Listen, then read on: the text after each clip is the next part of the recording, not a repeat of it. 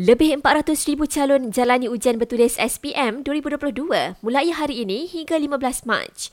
Perdana Menteri Datuk Seri Anwar Ibrahim mengucapkan selamat maju jaya kepada semua calon dan mendoakan semoga usaha mereka akan memberikan kejayaan yang bermakna.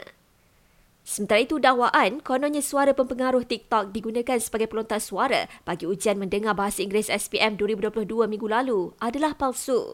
Sebaliknya jelas lembaga peperiksaan, pelontar suara yang digunakan antaranya terdiri dalam kalangan guru atau penuntut universiti yang berwibawa dalam berbahasa Inggeris. Baru-baru ini ada calon mendakwa berdepan masalah ketika ujian mendengar kerana pertuturan individu terbabit tidak jelas dan laju.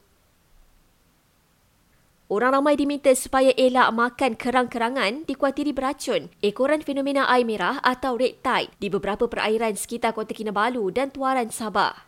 Kerajaan negeri berkata, larangan sementara turut dikenakan terhadap aktiviti tuayan, jualan dan pengambilan kerang-kerangan dari kawasan yang terjejas. Fenomena air merah disebabkan oleh ledakan pembiakan alga beracun yang boleh menjejaskan kesihatan manusia dan hidupan marin.